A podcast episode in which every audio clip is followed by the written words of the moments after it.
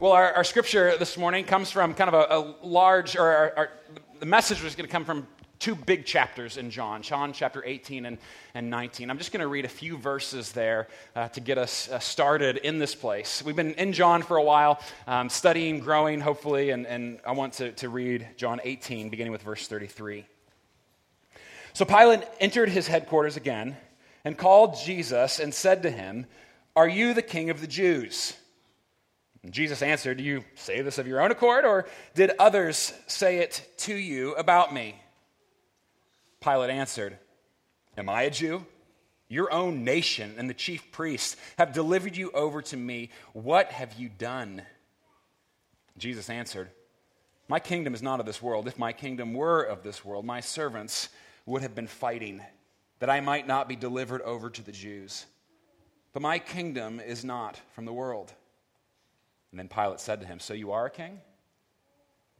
Jesus answered, you say that I am a king. For this purpose I was born, and for this purpose I have come into the world to bear witness to the truth. Everyone who is of the truth listens to my voice. Pilate said to him, What is truth? This is the word of the Lord. Thanks be to God. You may be seated. Feels like kind of a big question, doesn't it? What is truth? Well, good luck, but we're going to try to tackle that one a little bit this morning. Well, these, these days, I'm a little bit ashamed to actually admit it, um, but I, I'm a big Woody Allen fan.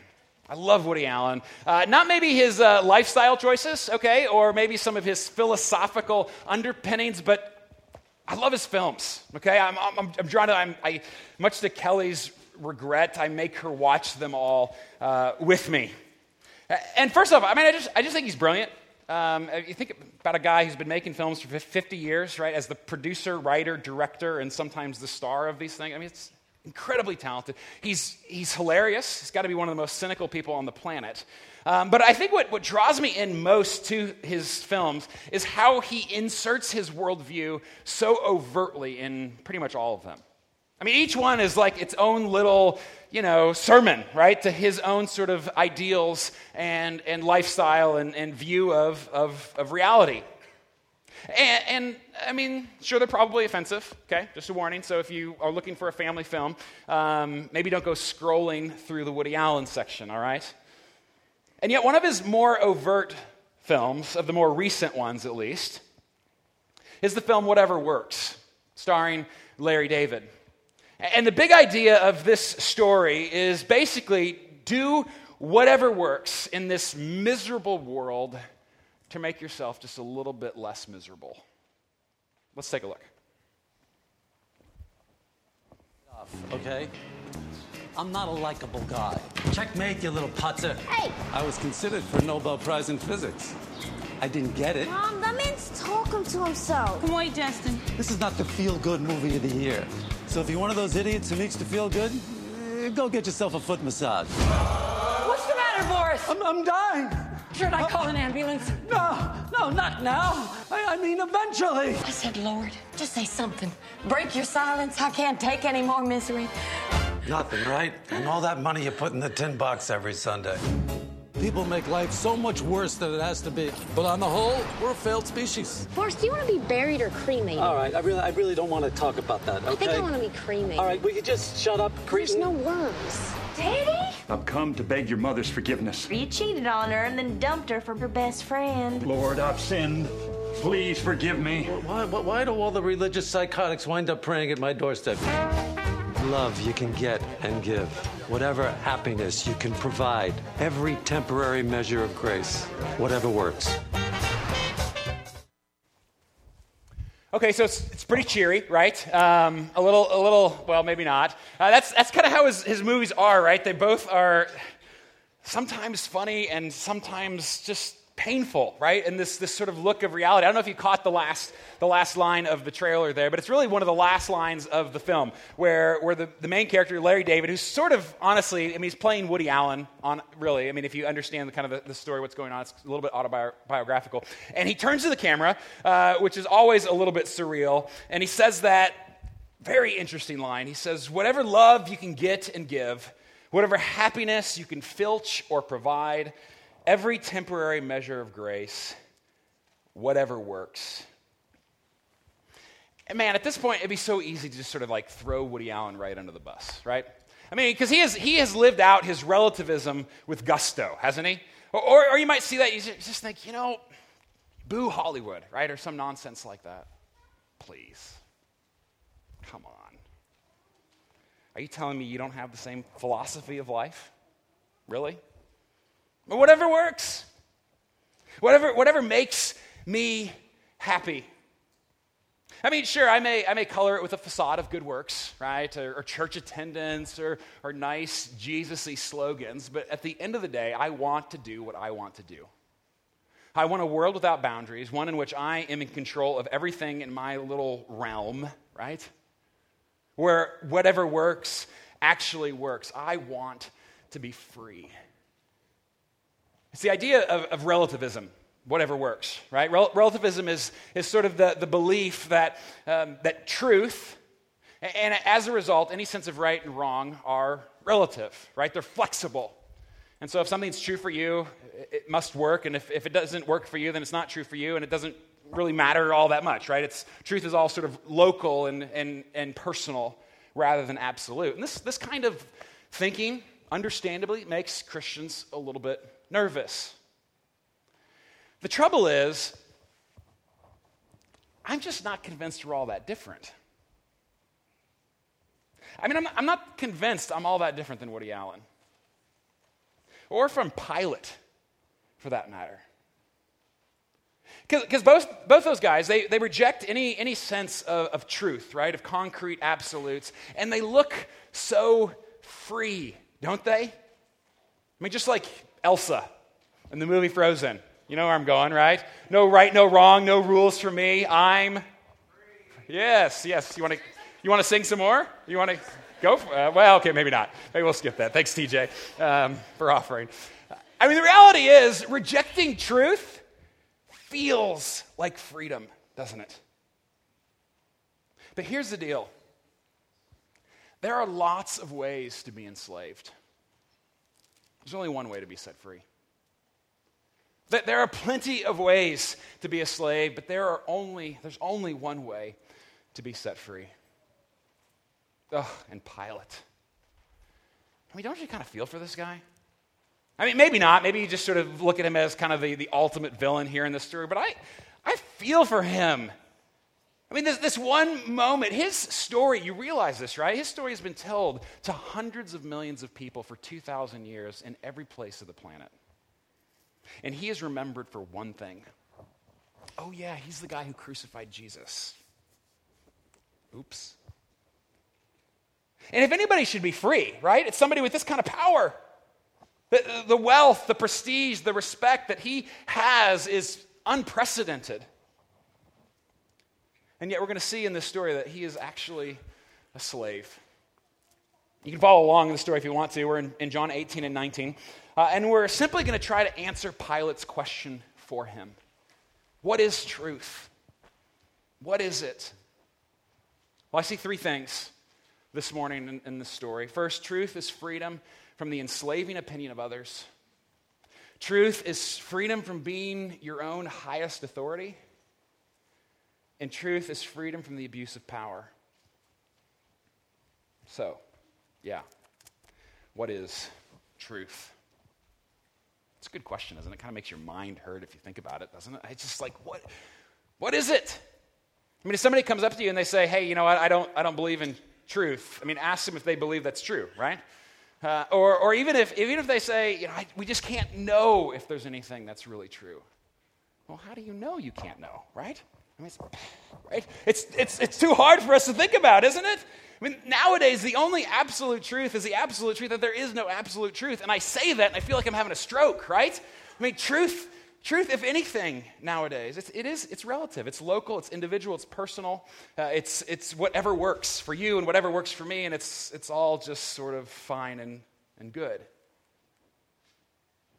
But picture the story, right? It's early Friday morning. And at this point in the story, Jesus has already been betrayed, abandoned, and denied, and that was by his closest friends. And here he is on trial. And Jesus, he knows that this trial is, is headed in one direction only, leading to nothing but his crucifixion. He knows where it's going. And the one person in this story with the earthly power to do anything about it literally washes his hands of him. And Pilate, I mean, he's a pretty important dude, okay, in that day. He was appointed to be the governor of the whole region of Judea by Emperor Tiberius. And so he's a Roman and he has absolute power over the Jews. Now, there's a scene of this in the Passion of the Christ. And I think it helps us to imagine what's happening in this story if we, if we see it, if we see the irony of what's going on. So let's, let's watch this. It follows the text almost of John almost exactly. Okay, so to see it is, is so powerful, at least, at least for me. Because um, I, I, think when we, when we read it, uh, we miss some of the irony, right? If we're not using our imagination sort of cued into what's happening here. I mean, just think about this. It's shocking that here is Pilate, right? Who looks like he's got everything together. He's, he's in control, he's powerful, he's respected, wealthy, he's got it all. And he's asking the bloodied and beaten Jewish carpenter if he's a king. I mean, could anybody look less like a king? And yet the reader knows that, that at least according to John, you may not agree with John. John is the guy writing these words, right? He's an eyewitness of these things. You may not believe what he says, but at least according to John, right, his opinion is that Jesus isn't just a king, he's Pilate's king. He's your king, my king. He is the king, the one ruler of, of all. And John believes that. And, and, I love how he paints the, the, picture, sort of the irony of what's going on here. Um, and Jesus and how he responds, in my opinion, he's either the most uh, self centered, narcissistic person to ever live, um, or he's actually who he claims to be. Because look what, look what Jesus says. He says, Everyone who is of the truth listens to my voice. And just a couple chapters earlier, Jesus claimed to be the very embodiment of truth. He said, I am the way, I am the truth, I am the life. And Pilate responds, What is truth? And then he, he walks off. He's not really interested in Jesus' answer to his question. I mean, for Pilate, truth is the power that he possesses. Right? Pretty clear in the story. His highest level of truth is power. But nonetheless, I mean, Pilate, I mean, he's a decent guy. He, he does, even in this sort of truthless empire, he tries to get Jesus off the hook, doesn't he? And, and so he goes back to the crowds and he says, You know, I find no guilt in him. He's innocent. Can't crucif- we can't crucify him. He's innocent. And the crowds, they don't, they don't like that. So, so Pilate, he, he tries to, to, to bargain with them. He says, Well, how about, how about this? Okay, we have this custom, it's the Passover, and, and this is true. They, they would do this. The Romans would let one uh, of the more popular prisoners, Jewish prisoners, free to celebrate the, the Passover. It's kind of like a, you know, little, little present to them or whatever. So, who do, who do you want? Do you want Barabbas, the, the violent insurrectionist? And Pilate, I mean, he's obviously, that's, of course they're not going to want him, right? Barabbas is the worst. Or do you want Jesus, right? The, the miracle worker, you know, the, the, this teacher, he's done all these things. Uh, and, and I, I'm convinced Pilate knows exactly what they're going to say, and he's just completely wrong, right? Like, no, we want, we want Barabbas, free him, crucify Jesus. That didn't work. And, and so then he tries to compromise with the crowds.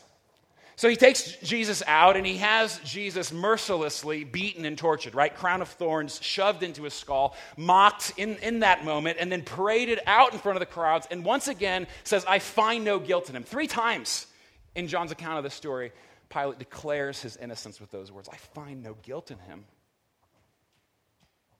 The crowds, they respond, Crucify him. I mean, come on, Pilate. You can't be a friend of Caesar and be okay with this Jesus calling himself a king. And so, Pilate crucifies him. This man that he knows to be innocent. But hey, whatever works, right? So, what is truth, Pilate? Truth is freedom from the enslaving opinion of others. Only something true, something right, can set us free from the expectations of other people in our life, from the voices that, that we hear. I mean, Pilate, right? He's powerful. If anybody should be in control, it's him. And yet, without truth, who's in charge in this story? I mean, there's crowds that are calling the shots, right? The, the peasant people around him are calling. Pilate is anything but free in this story. And you see, without truth, all we have is the loudest voices of the people around us. That's it. And so if you, if you consider yourself to be a relativist, or honestly, even if you don't, I mean, the reality is, in a, in a world like ours, all of us, to some extent, deal with this intimately, right? We have, live in a pluralistic world, right? Where we, we feel the, the intrigue of sort of a flexible view of truth and morality. We're all, every one of us is drawn into that. But, but for some of us, maybe, maybe you hold more, more closely to this idea uh, of relativism. And if, that, if that's you, it's not that you don't have a code for right and wrong. I mean, of course you do, right? Everybody's got some sort of code. It's that your code is at the mercy of the loudest voices in your life, whoever they are. Today it says this, but what's the crowd going to say tomorrow? And truthfully, I, I don't like crowds. I mean, crowds just kind of freak me out. Okay, anytime I'm in a crowd, I'm always the guy like who's, who's trying to get as far away over to the edge as, as humanly humanly possible. I mean, crowds do unpredictable things. I mean, think about even think about the riot, right? If if the Royals win the World Series, right? It's gonna be it's gonna be crazy. Crowds are ridiculous, and, and you know, made me think of my, my one of my favorite demotivational posters. I love this meetings. None of us is as dumb as all of us. And you know it's true, right? There's something about the collective stupidity when we're in large groups, right? The, the way crowds and mobs, and uh, it's, it gets messy, and I'm, I'm not poking fun. I'm one of them, right? This is, this is, the, way, this is the way it is. And the reality is, our world is rapidly changing. And kids, students, um, I have no doubt that you face more of these challenges than, than any of us in this room. And, and it's easy to see what's happening and the flexibility in what's going on and think, yes, this is where freedom is. Th- this is where I can be, and the people around me can be free. But what happens when the crowd changes its mind? And who's to say that the crowd is right in the first place? I mean, for example, there are places in the world today, in, the more extreme uh, Islamic nations, that say, this is, this is the very, very extreme portions, would say that, uh, you know, women have no rights, right? Women are treated as, as, slaves in their own homes. They, they can't be educated, own property, make uh, meaningful relationships, and in some places they can be killed if they step out of line. And the loudest voices, the loudest crowds in those places say that's the way it ought to be. That's the way it should be. Well, hey, whatever works, right? Wait, what? No. I mean, everybody, right? Every one of us in this room thinks about a culture like that, and we're outraged morally. We cannot stand to think, how could anybody treat another human being so despicably? But why? I mean, the reality is, if you take truth out of the equation, the only reason you can give for that being wrong is because your crowds say it's wrong and your crowds are smarter. Because, you know, we're educated, wealthy, and from the West.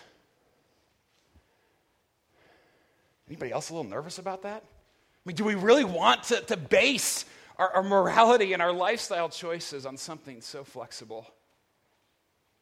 Or, or another example, our, our, our loudest crowds have said that um, there are no sexual rules anymore. You know, except the rule that it's got to be consenting adults. Um, we still hold on to that one for a while. Um, but there's, there's no rules, essentially, sexually. And, and as a result of our freedom, if you look around, I mean, statistically speaking, we have more abandoned children in our culture than ever before. But hey, whatever works.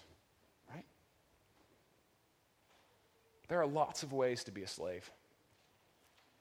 There's only one way to be set free. And Jesus says to Pilate, Everyone who is of the truth listens to my voice. And, and even as, as Jesus said just a few chapters earlier, in John chapter 8, he said, The truth will set you free. But you know, that's not Pilate's only problem. It's a big one, right? The crowds, and we see that on display very clearly in the story, but that's, that's not it. What is truth? Truth is also freedom from being your own authority. You know, I say those words, and I'm, even as I hear them come out of my mouth, it's like, really? That's freedom?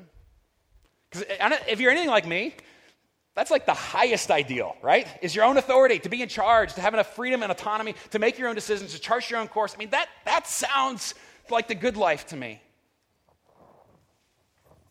But what about in this story? Because you see, before Jesus gets murdered by Pilate, uh, they have another chat. They get into a room together, and, and Pilate says to him, Do you not know that I have authority to release you and authority to crucify you? Which is absolutely true. Yeah, sure. Pilate is a slave to the crowds. Uh, and yet, in a culture like that, with power like his, he's accountable almost to no one. In verse 11, Jesus answers him You would have no authority over me at all unless it had been given you from above. Like, oh, come on, Pilate.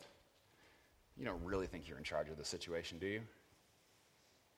And Pilate, sadly, he, he misses it there in that, in that moment.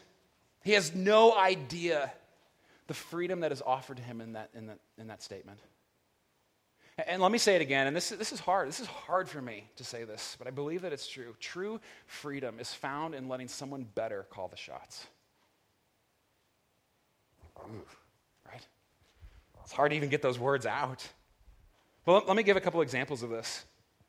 Uh, one is, is from psychologist Barry Schwartz. He's the author of the book, The Paradox of Choice. There's a TED talk on it. If you want to um, watch it, you can, you can Google that if you're interested. Um, but he argues in this book that one of the reasons um, uh, Americans uh, tend to be the, some of the least happy people is because we have so many choices now. And so part of his, part of his argument is that we have freedom and autonomy uh, that is unprecedented, really, in the history of the human race. And as a result, we are more responsible than ever before for our own happiness, right? Because we have all these choices, right? And, and if you make the wrong one, and if you go this way, and all, all that. And, and he says that as a result, we have all of this freedom, all of this t- autonomy, all of the potential, and yet we're miserable for it. And you know, I can, I can say that. I can even agree with it. I can even tell you stories about the, the melancholy and just the funk in my own life, right? But I still want to be in charge. I mean, how could submitting to someone else possibly be better? And I, I, think about this with Pilate. I think about this with myself. I've, I've shared some of this before uh, with you, but when I think about these, these kinds of things, right, when I, when I feel that urge within me to be in control, to make my own decisions, to, to disregard whatever this says and do what I think is best for my life, I, I always got to wrestle with the question well, which, if I want to be in charge of my life, which version of me do I want to be in charge of my life? Again, maybe, maybe you've heard me talk about this before. Um, there's lots of versions of, of, Nathan, just as there are lots of versions of you, because we're always changing, growing, you know, we're just becoming different people all the time. And at every point in my life, I thought for sure, I've got what it takes. I should call the shots in my own life. And so looking back, when I put this guy in charge, adorable, right? you know it's true. But seven year old me, are you kidding? I thought, I thought I had what it takes, right, to be in charge, to be able to call the, the, shots in my life. But at the end of the day, my life was built on Legos and candy, and maybe, maybe the original Nintendo. That's, that's about it. And so when I, when I put this guy in charge of my life, no. I mean, you'd be insane, right?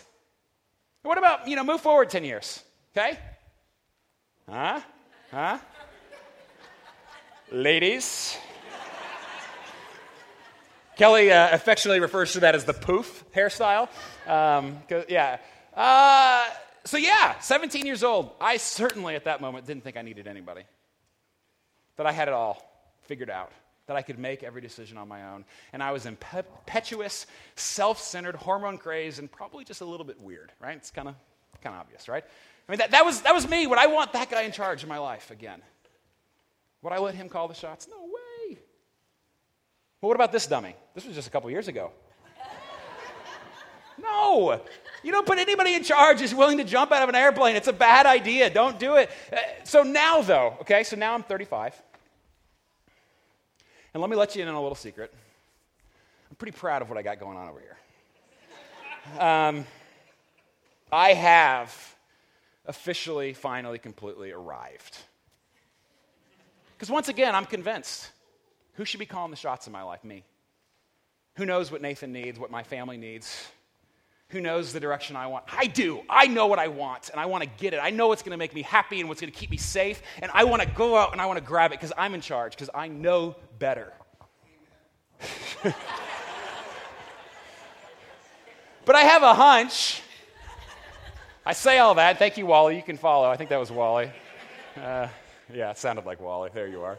Uh, smart Alec. He's the guy who, who told me when um, they put me in charge of planting this campus uh, that he was terrified. So um, appreciate that. Appreciate that. Um, I've grown a little bit since then, I think. Uh, maybe. Um, okay, so, you know, I could say all that, and I could say now is the time. Now I finally got it, and I can call the shots in my life. But I have a hunch, right? Because I can look back at every other Nathan and think, that guy, he didn't know what he was doing. And I have a hunch that 50 year old Nathan is going to look at this idiot and have some choice words, right? That um, I wouldn't want myself in charge later. And yet, we're convinced, aren't we? And yet, if, if, and I realize this is a big if for some of us, if there is someone who made me and who loves me more than I love myself, if you can believe that, who knows me better than I know me, who knows the, the beginning, middle, and end of my story, if that person exists, then where is their freedom? Trusting me or trusting him? There are plenty of ways to be enslaved. There's only one way to be set free. Okay, one more. Still following so far? We're doing okay? So, to, just to recap, Pilate, he's free from the constraints of truth, right? Whatever works. But he's a slave to the crowds and he's a slave to being his own highest authority. And only truth can set us free from these shackles. And truth also frees us from the abuse of power. It's hard to actually even say that with a straight face, isn't it? I mean, because if you turn on the news, if you know anything about, about world history, everybody knows absolute truth claims lead to an abuse of power. It's one of the reasons why relativism is so in vogue, right? Because we see the way it's abused. We see the violence and the oppression all over our world of the powerful flaunting their version of the truth. Christians do it, Muslims do it, atheists do it. And so we have Pilate he rejects truth, whatever works, right? How's that work out for Pilate? Pretty, pretty good, actually. Keeps his job, lives his life, does his thing. But Jesus gets nailed to a cross, right? The one guy with the earthly power to do anything to stop this injustice has, has no basis to even call it unjust. With, without any, any sense of truth, there's no basis, there's, there's no rational safeguard against oppression. And so, how can you say that it's wrong to oppress women? I, I agree with you. But without truth grounded somewhere, there just, there's no legs for us. And I realize some of you, you're still like, but Nathan, come on. We, we all know, right? Absolute truth claims lead to violence. And you know what? I will be the first to agree with you. You're absolutely right. And there's a good chance it'll destroy our world one day as we get more and more isolated, more and more polarized.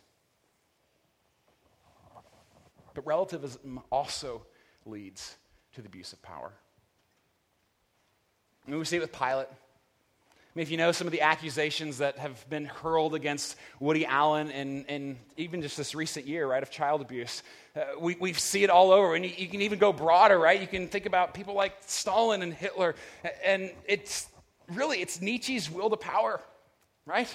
It claims that truth, claims that no truth. It doesn't really matter in some ways. Everything leads, at least potentially, to taking from the weak. Every claim leads to abuse. Every claim but one.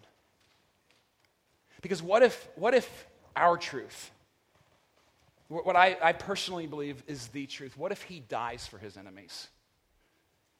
What if the one person who has all power, who has every right to destroy those who are seeking to destroy him, what if he cries out, Father, forgive them? Because we have blown it. Of course we have. We've taken, as Christians, we've, we've abused, we've judged, just like all the rest. But this is the only truth that might possibly lead elsewhere. I mean, it's the only, the only truth claim that can possibly lead to love and acceptance of, of people who are, are different from us, who disagree with us, even people who would love to destroy us, who want nothing more than to see us completely annihilated. It's only here that we learn to reject violence and the abuse of power and the demand of our own rights because we worship a God who gladly dies for his enemies. I mean, just compare Jesus and Pilate in the story. Compare Jesus with, with the crowds. The only one who's free in this story freely walks to his own death to rescue his enemies. People like us who would destroy him if we could. And if, this is truth, real truth, then what do we do about it? Well, there, there, are three things that jump out at me. Three, three simple next steps for all of us, regardless of, of where you are age wise or your faith journey. Three things. First, seek the truth. Never, never get tired of seeking the truth. It, it's easy, maybe, for some of us, if, if you've been a Christian a long time, to think, ah, I've got, it, I've got it figured out, right? We don't need to, to learn or grow anymore. We've got it, we've got it down. And, and the reality is, we never, we never arrive. We, we continue to grow, continue to learn, continue to seek after truth. And if you're not a Christian, or, or kids, students, uh, when you get to that point of beginning to make your faith your own, you've got to ask yourself, am I honestly, humbly seeking truth, pursuing it? Or would I prefer to hide from it? Do I, do I even want these things to be true? For all of us, regardless of who we are, we've got to begin here, seek the truth. We can't end there, though, because we have to submit to the truth. All this can't just sort of stay in the realm of, of theory, right? Um, we, we, like it in the realm of theory. It's safer that way. It's a little bit easier. We can just check a few boxes, and I believe this, I don't believe that, and everything's good and, and, and fine. But if there is something truly true in this world, then we fight against it against our own peril. I mean, for example, if I were to, to climb up to the top of a skyscraper and scream at the top of my lungs, there is no such thing as gravity. And then do my, my very best Superman impression, you know, jump off I'm going to smash myself on the truth of gravity, right? I'll be crushed. And the reality is, that's, that's what happens when we break any of God's laws. You can't break God's laws. We break ourselves on God's laws. Only in, in submission to one who knows us and loves us, only there could there possibly be freedom. Because I've tried to be my own master. I've tried a lot, actually. And maybe I'm just worse at it than you are. But at this point, I'm, I'm tired of it. I'm tired of where it leads to disappointment and disillusionment, to, to craving more things that never actually satisfy. I'm sick of it. But if there is someone who loves me enough to die for me, and who's powerful and victorious enough to come back to life for me, then I'm with him. Why not try letting Him call the shots in your life for a while? And I know it's a paradox freedom, submission. It's hard to even imagine those two words in the same sentence, right? And yet the reality is, at this point, it feels a whole lot better than whatever works. And finally, last one here share the truth. Because truth this good cannot be kept to itself. It can't. And, and you know, we, we Christians, uh, we are often accused of being hypocrites, right? It's because, in large part, we're hypocrites, right? I mean, you do know that, right? We earn most of that uh, reputation because, because we have blown it. We have. And, and Christians have done terrible, if you know church history, we've done terrible things in the name of Jesus. Violence and oppression, without a doubt, we have blown it. We have much to confess and to repent over. But every truth claim, even the truth claim that there is no truth claims, everyone leads us to feeling superior to, to another person. I mean, because even, even if your philosophy is whatever works, right, and you just take a re- relativistic approach, it sounds good, it sounds humble, it sounds open to, to others, but the reality, the, the underlining thing that you're saying is that every other culture in history, every other philosophy and religion and worldview since the history of the world began was wrong, but I've got it right now. I, me, you know, again, wealthy, Western, educated, I've arrived at it. Every truth claim can lead us to feeling superior. Every truth claim but one. which I know sounds a little bit superior of me saying that, right? I'm sorry about that. And I hope this, I hope this message, I hope you don't take it that way as you've heard this. Well, Nathan just thinks that, you know, we've got it all figured out and, you know, truth and we've got our own handle on it and pride and arrogance. But no, no, listen, listen, because where we're going here, this is so important. Every other truth claim leads to abuse of power. Every one but this one, because our truth I mean, think about it. The very center of our faith, the thing that we claim to and cling to the most, is that Jesus Christ died on the cross for my sins. If anything, the truth claims of Christianity, they don't make us superior to others. They, they, we have, makes us down here. Because if anything, we are a people, as Christians, we are a self selecting group of people that say, I don't have what it takes. I can't do it. I can't save myself. I can't find my own way. I, I don't know how to achieve the best life. That's what it means to be a Christian, to humble ourselves in, in such a way. And so, so yes, if, if somebody says you're a hypocrite, well, you're right, I'm a hypocrite. And if you're in those, those conversations with somebody, maybe you're sharing your faith, and that's sort of the accusation, but aren't Christians just a bunch of hypocrites? Don't, don't run from that. Don't hide from it. Own it. Yes, we are. But Jesus died for hypocrites. We, we don't claim to have everything together. We don't claim to have it all figured out. We claim to know a God who has come to rescue people like me, people who, who can't do anything but admit that we're broken. That's who we are as Christians. We are nothing if not a people who cling to a cross that screams out, This was the only way God could rescue us. The only way that He could rescue me. So, yes, Yes, we change. Yes, we grow. Absolutely repent. And, and, and Jesus, when He rescues us, He doesn't leave us to stay in, in the, the filth of which we were. He's always calling us out to a, to a better life. But if this, if this is our story, if this is our truth, then it's worth sharing. I mean, a, a truth wrapped in humility and love is worth passing on. It's what our desperate and violent world needs.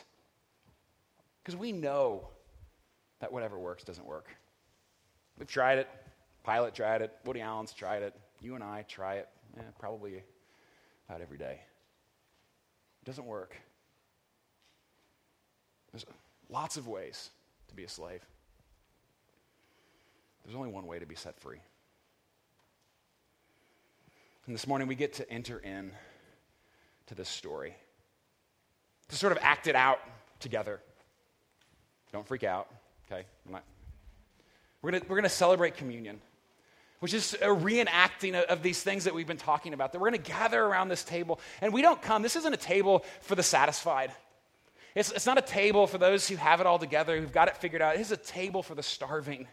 That our God has given us his life for us, and that we get a taste of that here in this moment. So when we come, come with, with humility, come hungry, come to say, This, this is this is what God has done for me to rescue me. If, if you're newer here, let me just kind of explain how we do it. We've got four uh, places you can, you can take the communion two tables up here in the front, and two also uh, in the back. And we're going to take our time this morning. There's no rush. We're going to sing uh, three songs, and at any, any, point during the rest of the service, make your way to one of those stations um, and, and come and take and eat, savor as if, as if you're starving, as if you really know how desperate you are, that this is what our God has done for us. Before we come, why don't we take just a minute just to quiet ourselves, to, to maybe repent if that's where you need to spend some time. Um, maybe just to pray, to ask God to show you who He is. So let's do that now, and then whenever you're ready, come.